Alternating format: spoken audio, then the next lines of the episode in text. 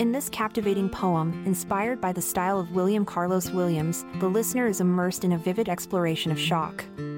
Through evocative imagery and precise language, the poet delves into the profound impact of unexpected moments, inviting us to contemplate the transformative power of the present. The afternoon is still as can be.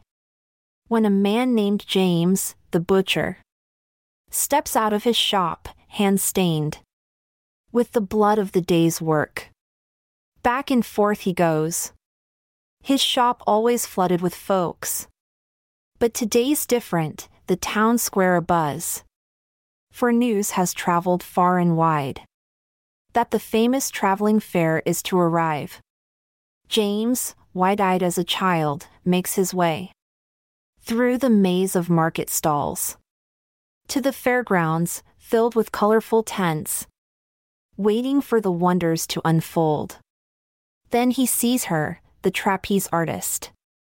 In a sequined leotard, her body soaring through the air, twisting and turning, as if gravity has no hold on her. Time stands still as James watches. His heart pounding, eyes fixed. Mesmerized by her grace and skill. The pure expression of freedom. Suddenly, a gasp of shock from the crowd. The trapeze artist, so high above, loses her grip and plummets to the ground.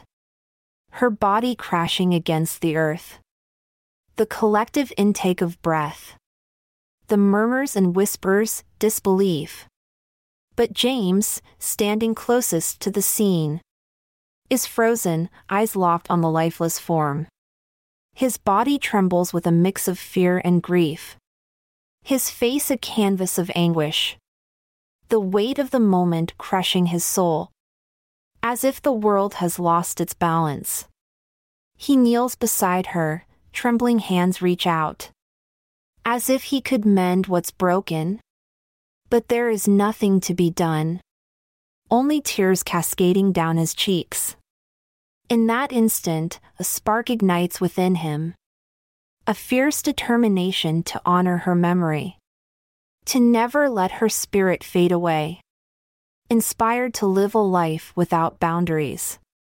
The fair, once an enchanting spectacle, now a haunting reminder of that fateful day. James walks away, forever changed, carrying the weight of shock in his bones. No longer just a butcher, but a man reborn.